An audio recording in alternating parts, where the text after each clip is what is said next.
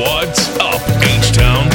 Welcome to the Bleav in Astros podcast, your home for all things Astros. With your hosts, sports writer Jeff Balke and Astros broadcaster and former third baseman Geoff Blum.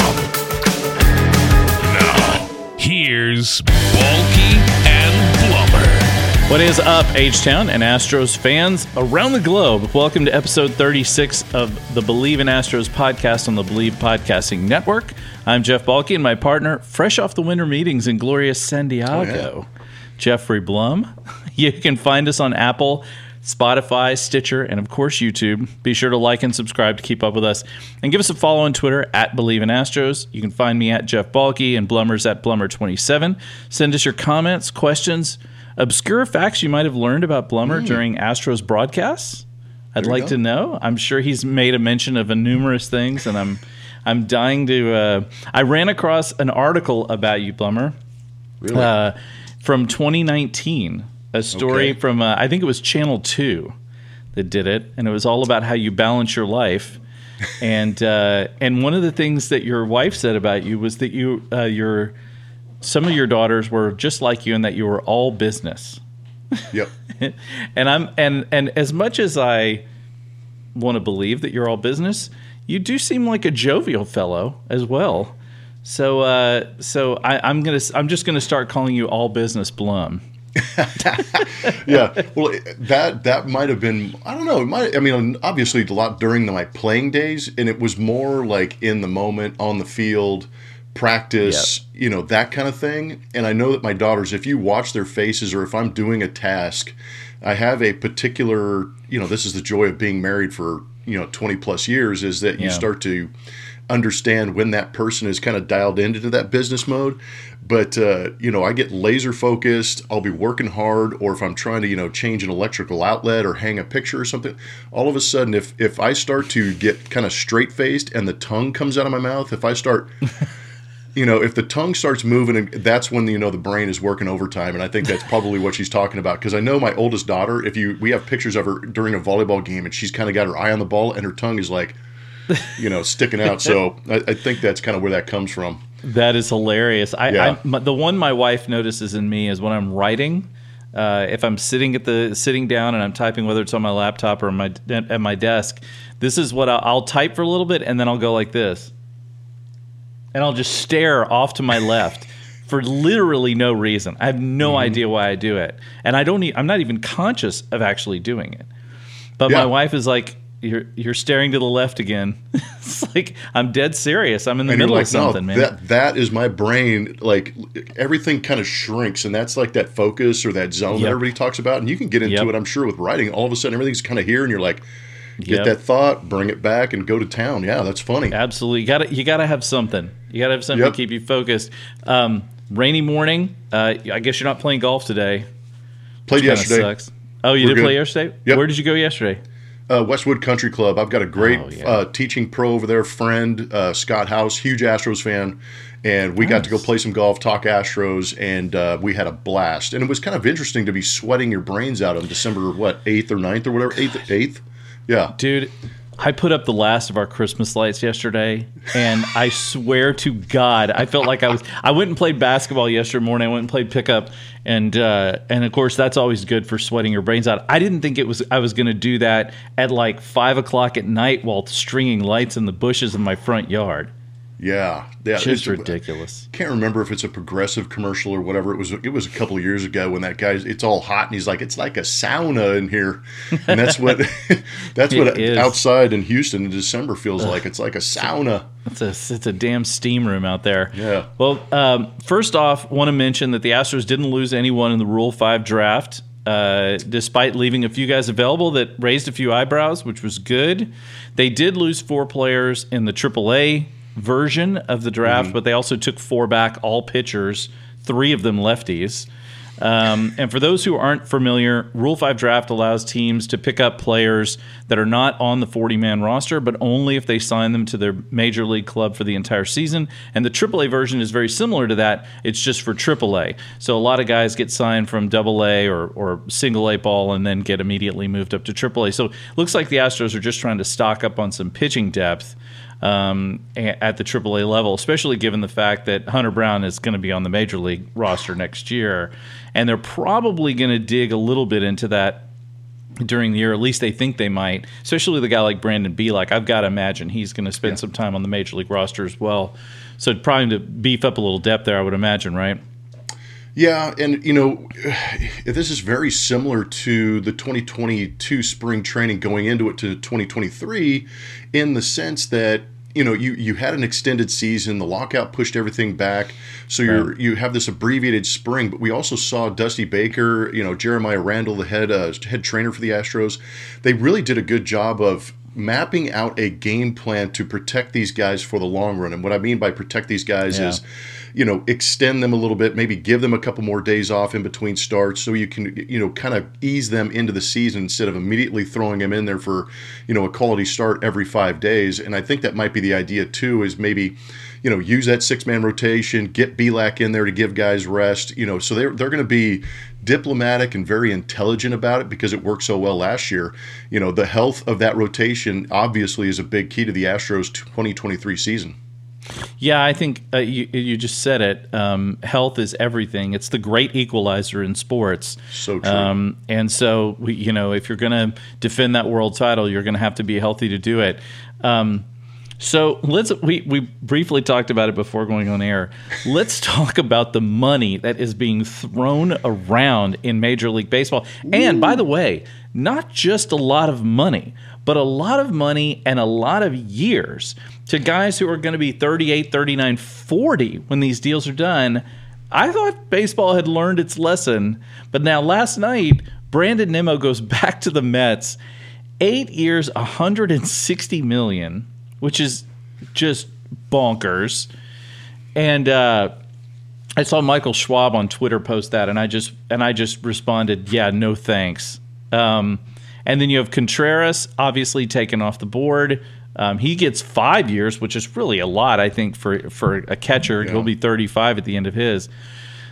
And all these guys are that are older. Like, what happened to age regression? I mean, Dude. what is going on?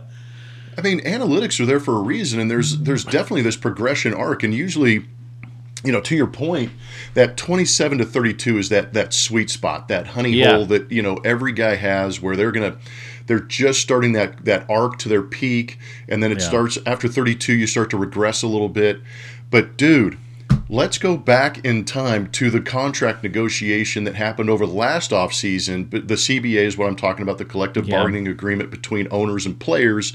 Uh, we have seen this happen every negotiation. Every time. Having, having been a player, now on the media side, obviously I'm a fan of the game we, we're not making money. We're not doing this. The COVID year crushed us. We're trying to recoup. Oh my gosh, Steve Cohen has stepped in and said, "What? What COVID? What? Uh, what are we talking about? Uh, we're, we're, crying poor, and all of a sudden we're giving you know uh, Nimmo uh, whatever. What do you say? Two hundred and eighty? One hundred and sixty over eight. One hundred and sixty over is, eight. He's at twenty my, million. Who's pushing these salaries? That's the other thing I want to know. Right. You cry poor. You pay all this money. Who who's negotiating? Who is Cohen negotiating against? Right. Like who's leveraging mind, this price? Yeah, never mind the big market teams. What the hell are the Padres doing? Giving oh, Xander Bogaerts 11 years? Like they're not a big market team. They're the I just read today they're the fourth smallest market in baseball. crazy? And they're just I mean, I looked at their I mean, they've got multiple guys now on their roster who are going who are commanding huge dollars. Like what in the hell are they thinking? so going down to the winter meetings and just i mean the onslaught yeah. of people and the conversations you have and you know you have a couple of drinks li- li- lips get a little loose yeah try and say that a couple of times um, but uh, you know with the padres i know that they took a run at uh, trea turner they took a run at aaron judge they they're taking runs at all these guys and finally landed on xander Bogaerts, who said hey i'm right here i'll take it you know, it was crazy to me to see that happen. But at the same time, with the Padres, it's also interesting to know that uh, Manny Machado's contract has an opt out clause at the end of 2023. So there's some interesting right. play with their roster and their organization. But being an ex Padre, also, yeah, I appreciate the hell out of what AJ Preller is doing, and he's very in line with some of past you know, GMs in San Diego who are just like, we're going to do this, we're going for it. But San Diego's the only show. I mean, Padres are the only show in San Diego, so I give them credit for yeah. trying to give their fans something. Yeah, well, um, and compete with the Xander- Dodgers. They took Xander Bogaerts and like they stabbed him with a trident. I mean, my goodness, we'll get back into more Ron Burgundy references because it's San Diego. But yeah, and but here the here Well, the the, here's the- negotiations escalated quickly. Yeah, exactly, hundred percent. I, I will say though that it is rich, and that's I use that word both literally and metaphorically. that these billionaire owners, I look. I understand business. I get it. I get that you want to make money. I get that there are certain things that apply to that. And I get if you're a rich guy, you want to those guys are going to get richer and they're going to spend, you know, freely. But please spare us the whiny like uh, we lost so much money during the pandemic it's like yeah so did everybody man everybody lost money during the pandemic you're no different and so if you're going to do that then don't turn right around and spend they spent over a billion dollars during that during winter meetings. A billion? I mean let it go man. Come on. Just admit Yeah. it admit it. You want to you and of course these are all the big market teams too but Yeah, no, you're exactly right. Obviously, there's teams that are going to be more frugal. You've got the Astros who are, who have a very good idea of what they need and how to go get it. They're not going to fork out the 25, 30 million dollar contracts like we're seeing with these other teams. I think the Padres, to your point, kind of matched what the Yankees did a while ago with those three three contracts of over 30 million a year and then you've got the Rangers doing what they're doing with Jacob DeGrom, Marcus Semien and Corey Seager. You know, you're going to have there's teams out there with the Padres, Mets, Rangers are in that category where you're going to have three or four guys taking up half your payroll. Yeah. It's it's amazing to see them Phillies, go out too. there. Yeah, oh man, and you forget about the Phillies because there's so much money going everywhere else. Right. But I get I get the fact that you want to spend and get your team to be that good as quick as you possibly can. but I think more to your point and more to that collective bargaining agreement is okay, the money's there. But how is the money there for 11 years? And how how does that cost or that ROI that we always talk about return on investment you're going to get a good 5 years out of these 11 10 year contracts. What do you do for the last 5 of those? Was it I mean it's amazing that these players are able to go out there and say, "Hey, sign me through my 42nd year, 41st year." It's un- unreal to me. That's what that's the part that gets me. It's not the a- annual average value, it's the length. Well, yeah, and especially you, it, it- hitters really do t- tend to fall off a cliff. I mean, there is that sort of real precipitous drop, particularly power hitters. You see Yeah. that their power numbers really start to drop. You know, we've talked about that before. The thing that uh, is amazing to me with these long contracts as well is that you have these guys getting these long contracts until they're 38, 39, 40 years old or whatever. Um, never mind what's going to happen in the last three years.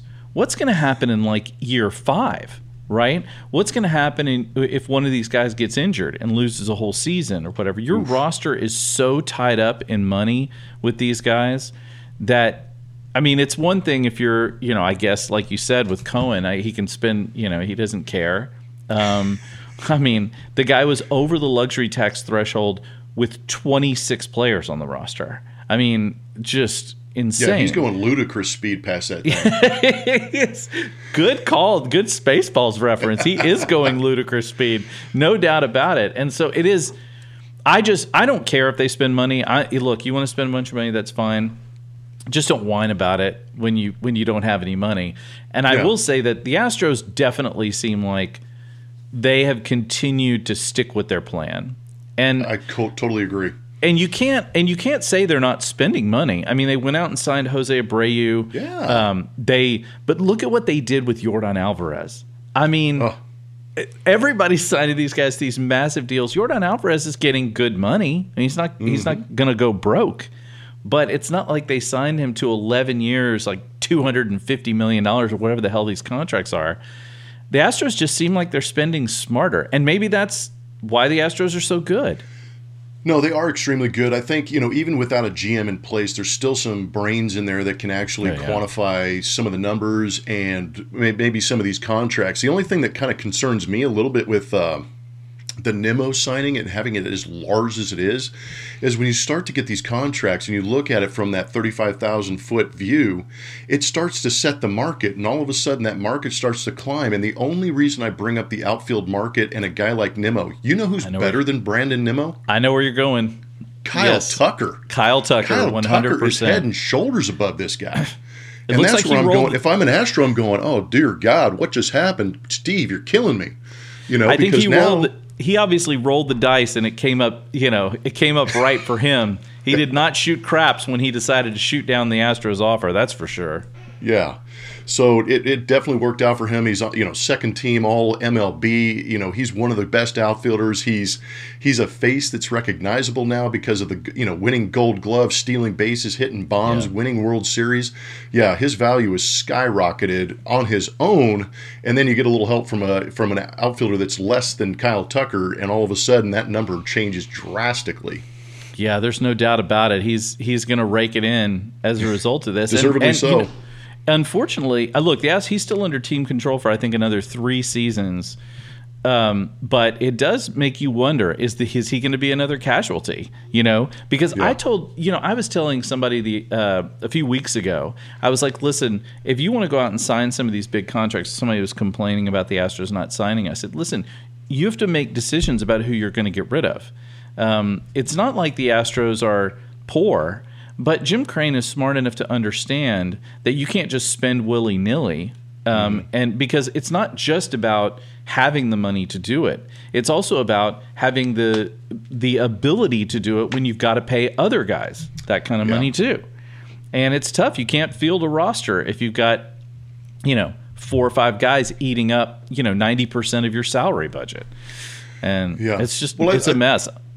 But we talk about the Astros kind of creating this uh, this construct of an organization that's able to draft, sign free agents, develop, and win ball games. And now we're in this unbelievable spending spree. But one thing the Astros have been able to do since 2015 until now is spend wisely. I mean, that is Right. what is really impressed, and maybe we don't talk about enough as far as as a, as a national media is how wise the Astros have been in using their money to go out and win. That's what's Yeah. what that's what's incredible to me. And maybe someday later on, instead of some of these other crazy books we read, you'll read a book on how to spend your money wisely and how you can't just go out and buy championships. You've got to draft well, you've got to coach well, you've got to develop, you've got to have character, and you've got to go out there and play the game. And that's one thing the Astros have done over the last six years.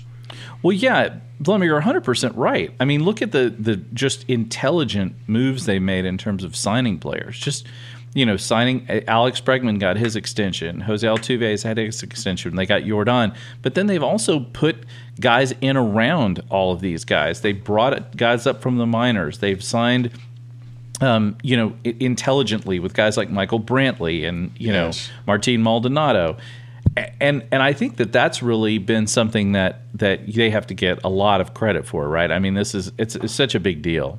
And also knowing when taking a chance and letting a Springer go, a Gerrit Cole, a Charlie Morton, a Carlos Correa. You know, there were opportunities to really back up the Brinks truck and keep guys around, but they took a chance and and relied on some development guys that they had, and it's really paid off amazingly. There's no doubt about that. And now you you've got uh, Contreras is off the market. Uh, the Astros are still looking for a lefty. Now, I think Mike I think Michael Brantley's coming back. I mean, all the wor- word is is that he's going to be back in, in an Astros uniform. It's just nobody wants to do anything until they can really test that shoulder, and Yeah. they don't think they can even do that until early part of next year. So he might just be out there for a little while. But Andrew Benintendi is still out there, but I gotta believe now with the money Nimmo got, Benintendi's gonna. I mean, the Yankees are Yeah. gonna back up the truck for Benintendi. I don't think there's any question. That's how the market works. Yeah. Yeah. So, what does that leave the Astros for in terms of in terms of a left-handed bat? They do want some balance in this lineup.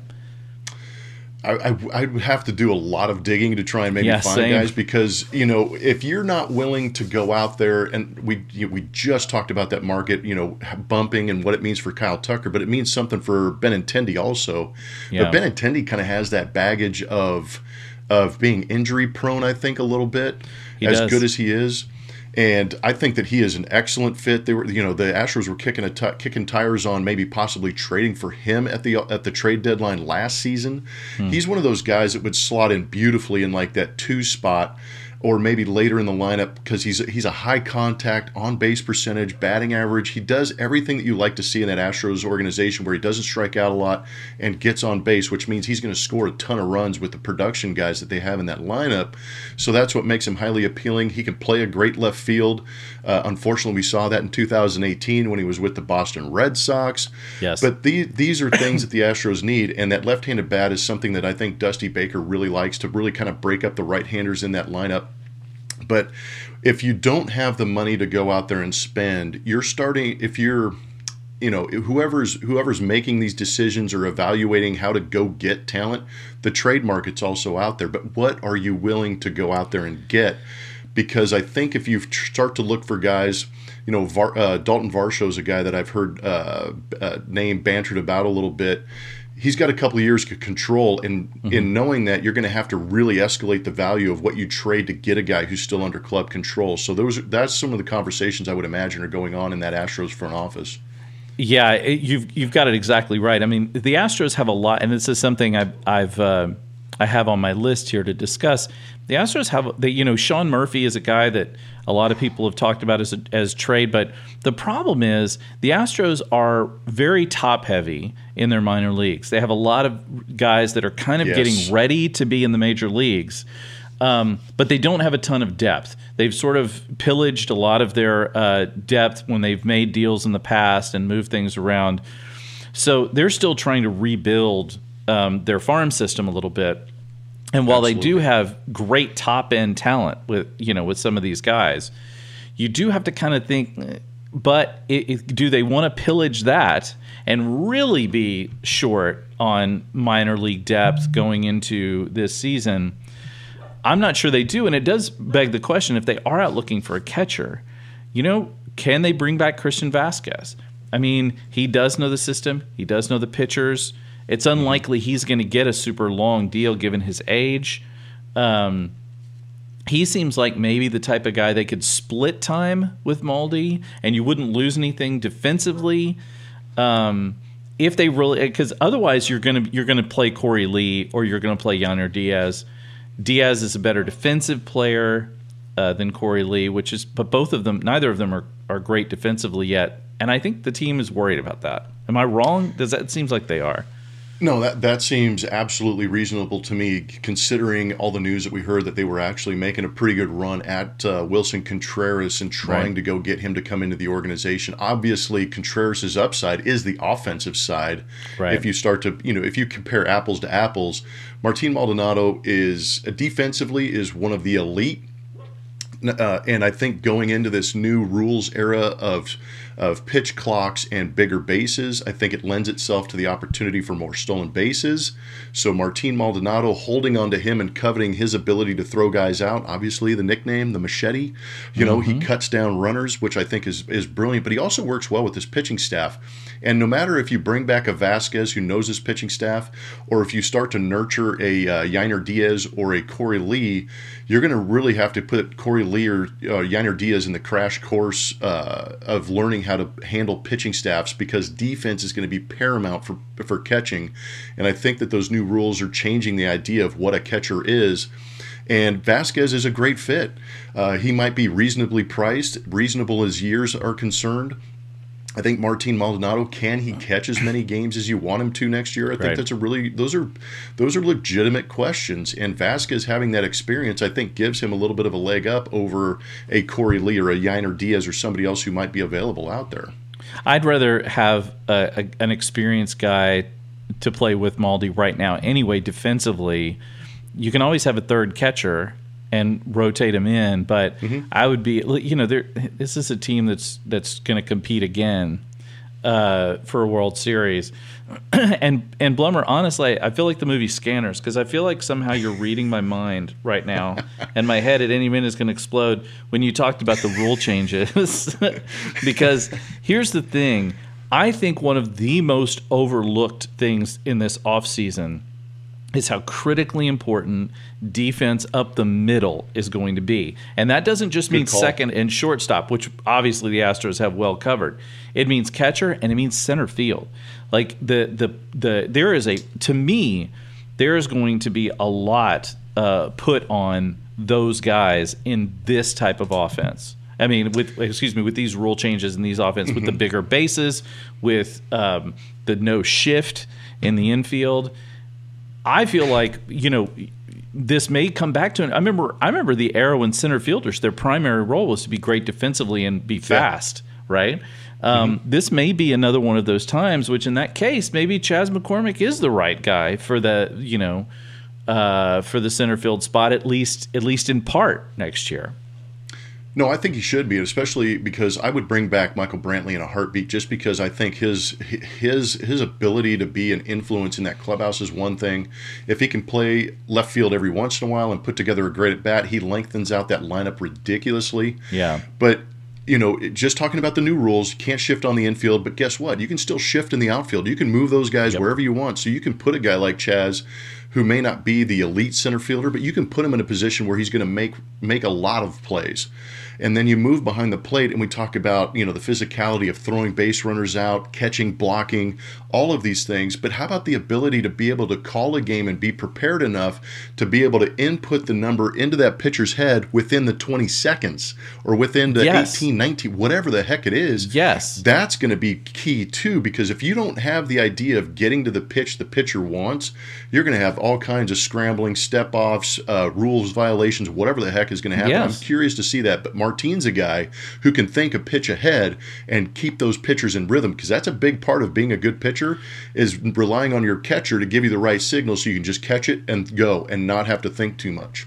Yeah, and we've talked about this the ability to do like throw pickoffs, you know, because Yep. the pitchers can't do it. You know, they're going to get two per, you know, at bat or whatever it is. And that's it. So catchers, you're going to have to you're going to really have to rely on catchers to be able to gun guys down. I mean, Maldi seems to me the the ideal guy for that, which is why he's going to be back and why the Astros rely Yes, on him so much. Yeah. But and I think that's also conversely why they're nervous. If they are nervous, I don't know. I'm speculating here that they're nervous about guys like Korey Lee. You know, because Lee is a good offensive player, but he's not great defensively. Diaz is better defensively, but I mean, where do you put? Yeah. Where do you put? How do you rank those guys, and how do you make a decision about that? Well, I think they're both great players, and what I like about both Diaz and Korey Lee is the fact they're so athletic too. I mean, that's Yeah. a unique position to be athletic in. The JT Realmutos. I'm not saying these guys are as good, but co- mm-hmm. could be because they're able to play other positions. Yet they're sitting behind home plate, so that tells you they've got great lower halves as far as legs coming out from behind home plate. They've got great arms. The biggest thing for me and a lot of the other these a lot of these other guys, even across baseball, all organizations, is development was hampered in 2020 because of the COVID season. There's a lot of kids that didn't get to go to these off-site workout camps. They had to sit at home, and I know you know not getting a full season of reps behind home plate or at bats set these guys back at least a hmm. year. And then you add in the new rule changes, how hard it is to be a catcher catching 95 plus with turbo spin break on everything. These guys need the experience behind the plate to develop and get into the big leagues, but their their their trajectory has been hampered, but at the same time, they've got to speed it up in order to pick up time and, and back up a guy like Maldonado if you don't go get a, a veteran catcher to back up Maldi or work with Maldi. That is really a great point, Blum, about being set back by that season. I had completely forgotten that the minor leagues were shut down essentially Yeah. For a whole year. I, I, that's a, just a tremendous point, and probably why you get the big bucks.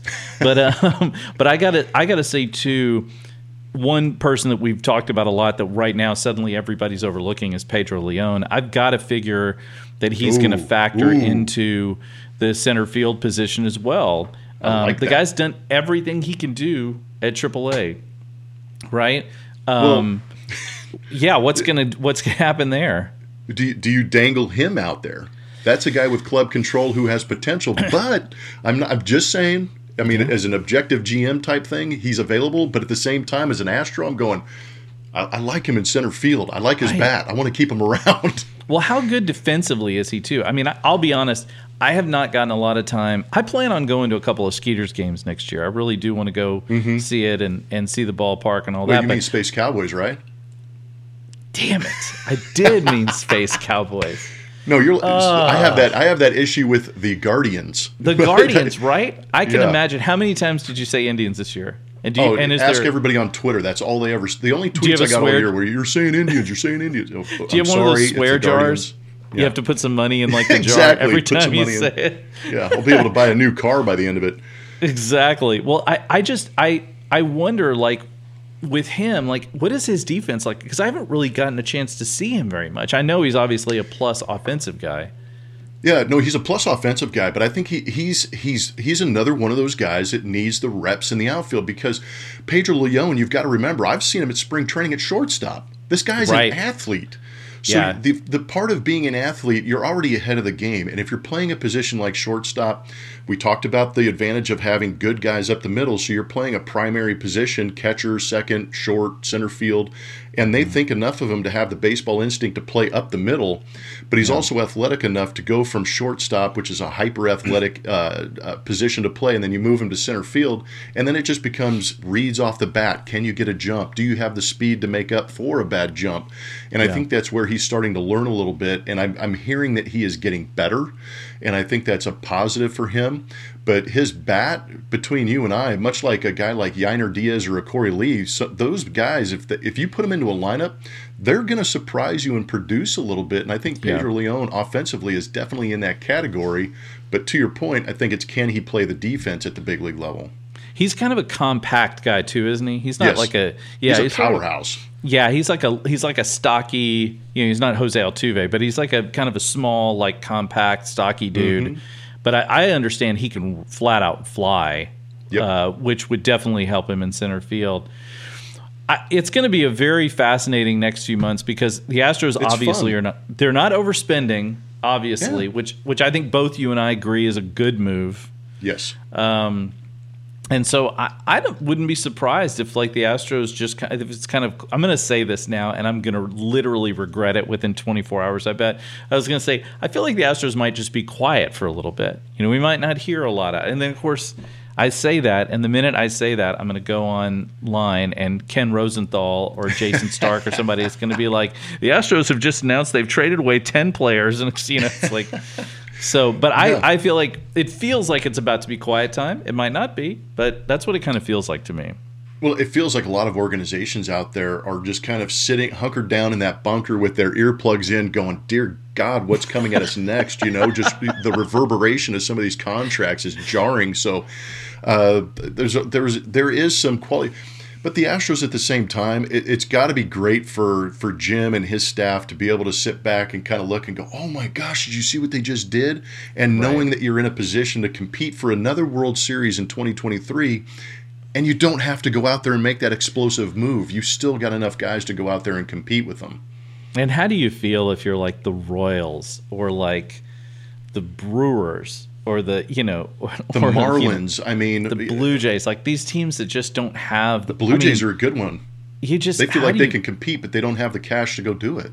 I know it's it's just it's got to be incredibly frustrating if you're a fan of a really small market team. I mean, Yeah. it sucks, It- you know. Well, it's either that or you say, you know what, it's going to be a lot more fun when we beat those teams that have these $300 million payrolls. That's the truth. There's no lie. There's no lies in, in your truth right there, Blummer. You are you're you're spitting fire as usual, and that is that is why everyone loves you. Yeah, good cup of coffee today. Absolutely, yeah, absolutely. Thanks everybody for joining us this week. We'll be back next week um, ahead of uh, the holidays coming up. It's going to be a should be a very interesting. Ho- maybe it'll be quiet. Look, Blummer, maybe we come back next week and we're talking about who knows what. It's you never know. You just don't know. Really don't. Uh, and so please be sure to join us and uh, crush that like and subscribe button the way the Astros crush the Yankees' hopes and dreams every year, which is one of my favorite, favorite things in this world. So thanks, everybody. We'll talk to you next time. Go Astros.